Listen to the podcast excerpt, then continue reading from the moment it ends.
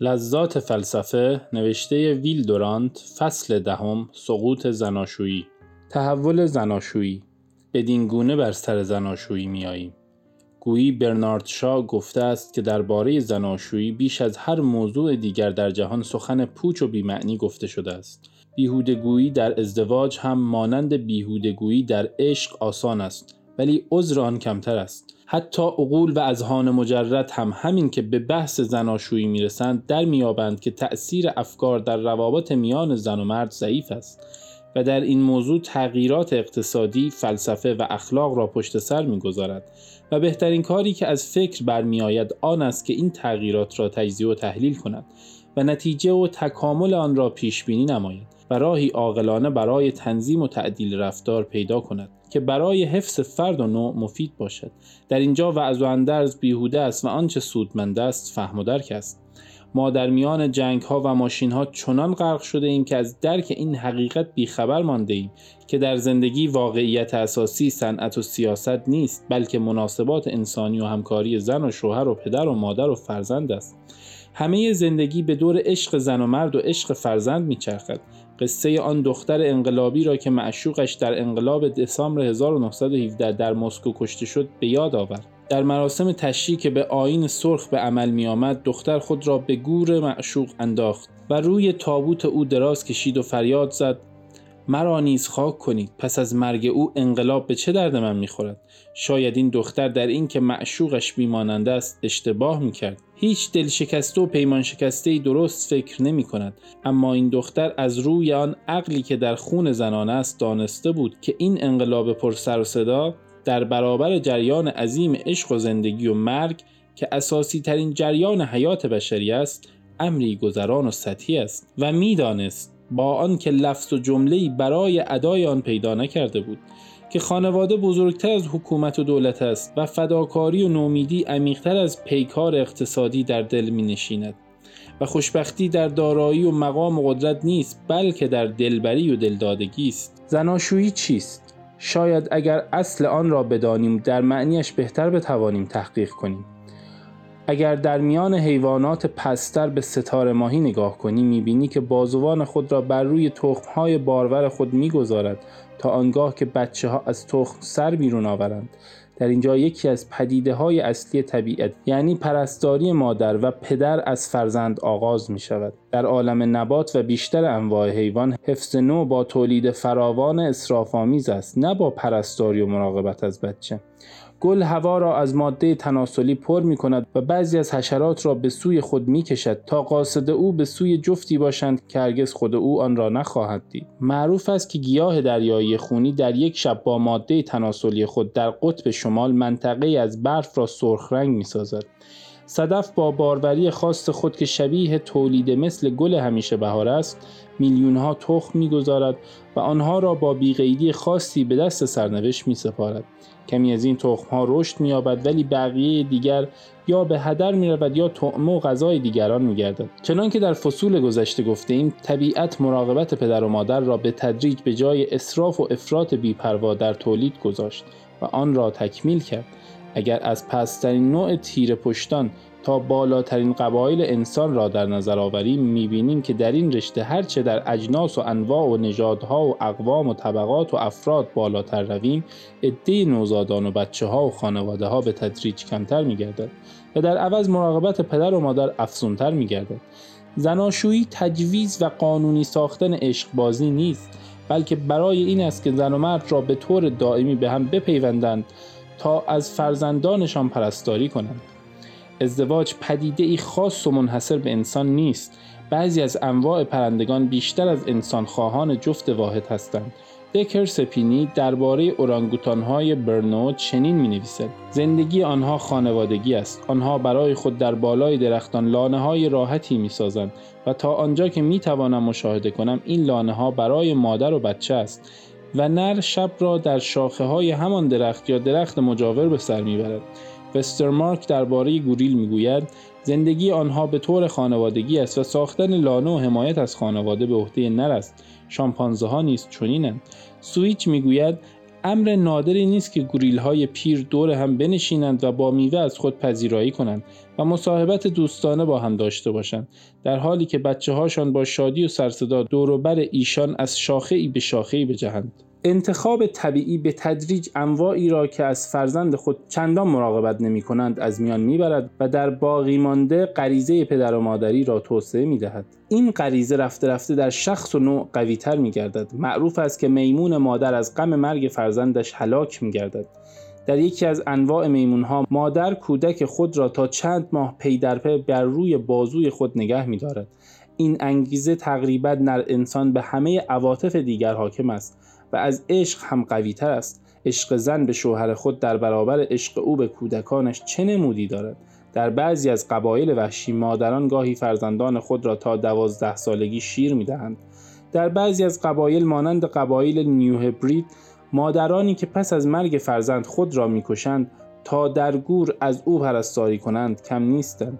در تاریخ بشر چیزی عجیبتر از انتقال کامل ولی زودگذر زن از خودخواهی به فرزندخواهی نیست. به همراه ظهور این انگیزه قوی پرستاری از فرزند بنای استوار و حاکم ظاهر می گردد و آن خانواده است. اصل خانواده در ناتوانی بیاندازه کودک و استعداد روزافزون او پس از تولد برای رشد و تربیت است. اساس تطور حیوانات بر پایه زیست شناسی است. و وابسته به رشد و نمو و اندامهای تازه است. اما اساس این تطور در انسان بر پایه اجتماع است و وابسته است به انتقال میراث متراکم فرهنگی و تکنولوژیکی از نسلی به نسل دیگر. طبیعت خانواده را ساخته است تا مرد را به خدمت زن و زن را به خدمت کودک بپیوندد. مردان از روی تب خادم و بنده زنان و زنان از روی تب خادم و بنده کودکان و نوع انسانند. در این خدمتگذاری و بندگی طبیعی سر پایدارترین و عمیقترین هسته و لب به رضایت زن و مرد نهفته است. پس باید بدانیم که پیوند ازدواج برای قانونی ساختن رابطه عشقی و شهوانی زن و مرد نیست بلکه پیوندی است میان پدر و مادر و فرزند و برای حفظ و استواری بنیاد نوع اینکه ازدواج مهمترین رسوم و قوانین بشری است برای آن است که امری نوعی است نه شخصی. چرا دولت ها در قانونگذاری برای تنظیم و ترتیب و سامان دادن به امر عشق مرد و زن این همه دقت به خرج می دهند و این همه خرج می کنند آیا همه این اسباب و تشریفات دفاتر ازدواج و محاکم طلاق و رسوم عروسی و این همه اندرز و راهنمایی و تحریم نشانه آن نیست که ازدواج در میان رسوم و قواعدی که نگاهدار و یاری دهنده جریان حیات بشری هستند از همه مهمتر است؟ برای همه روشن است. خدا خود می‌داند که ازدواج هرگز به خاطر سعادت زن و شوی نبوده است بلکه به خاطر جفتگیری و تولید و تربیت فرزند بوده است.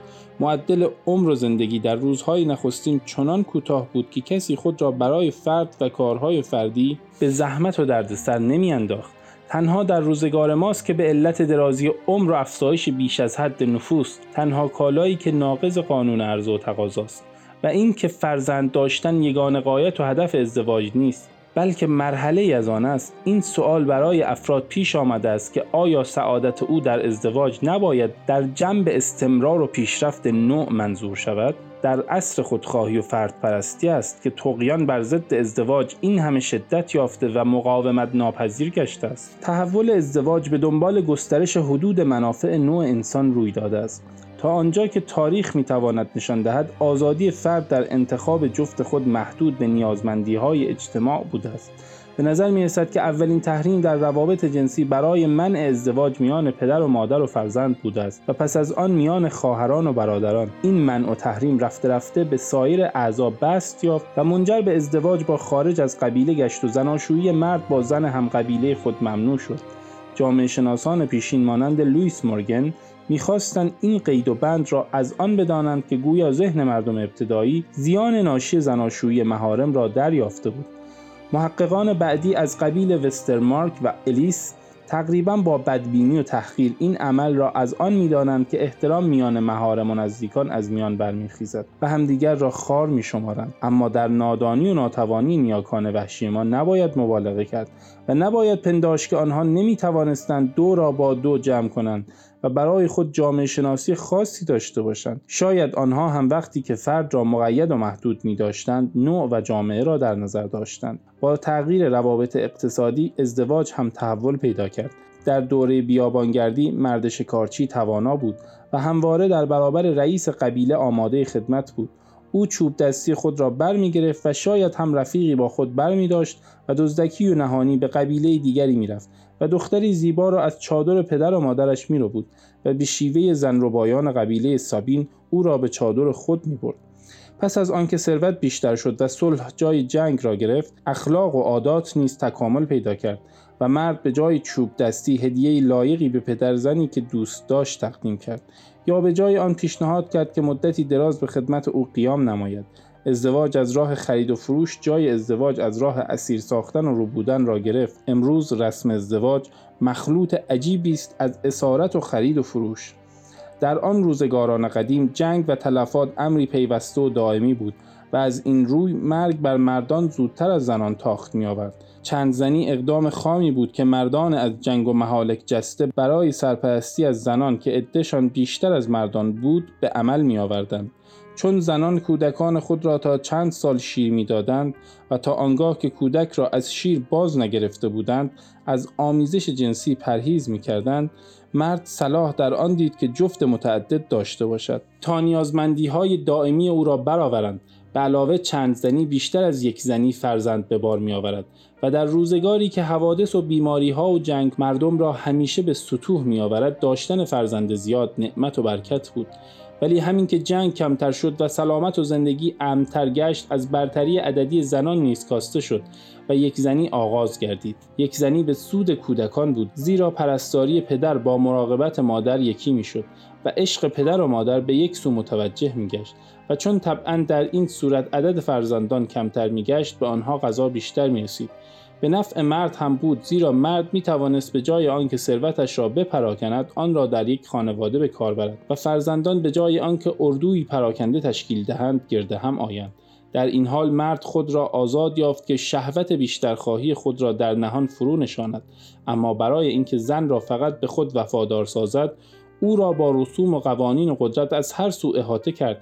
و از این راه اطمینان یافت که ثروت او به کودکانی خواهد رسید که به احتمال قوی از آن اویند. اما با وجود این معیار که ریشهاش همان رسم ارث است یک زنی بیشتر از همه به سود زن بود.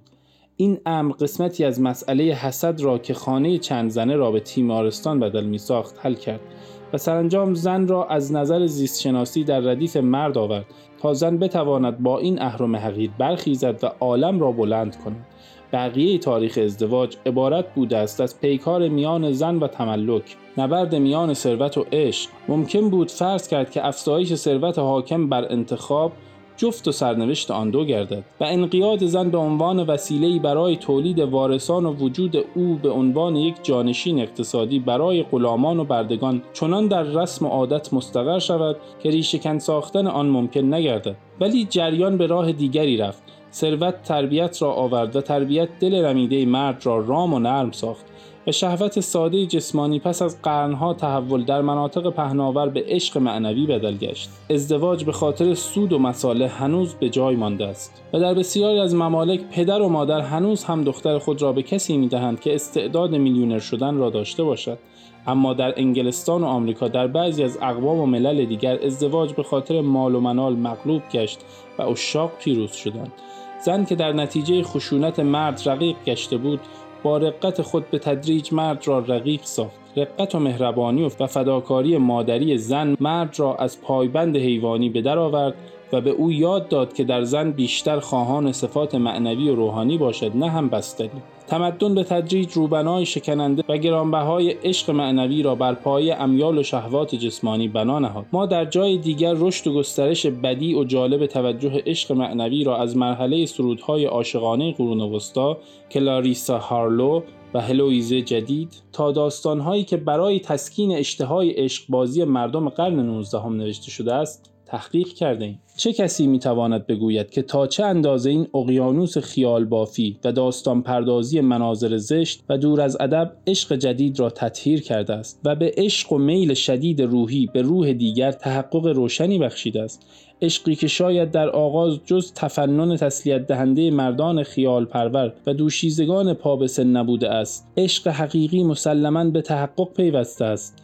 جوانان به هنگام بلوغ شیفته سرودها و تصنیفهایی میگردند که آب وفا و صداقت از آن میچکد مردان تا زانو خم می شوند که دست زنان را ببوسند و آنان را برای چیزی بالاتر از گرمی و نرمی بدنشان دوست می دارند. مردم در نیزه بازی های قدیم خود را برای جلب تبسم زنی یا دختری به کشتن می دادند. آنها در لذت روحانی ارادت و اخلاص خود ادبیات را به وجود آوردند و ثروت پر افتخار خود را به تدریج در پای زنان ظریف اندامی ریختند که جز زیبایی و زرنگی و نازککاری قدرتی نداشتند.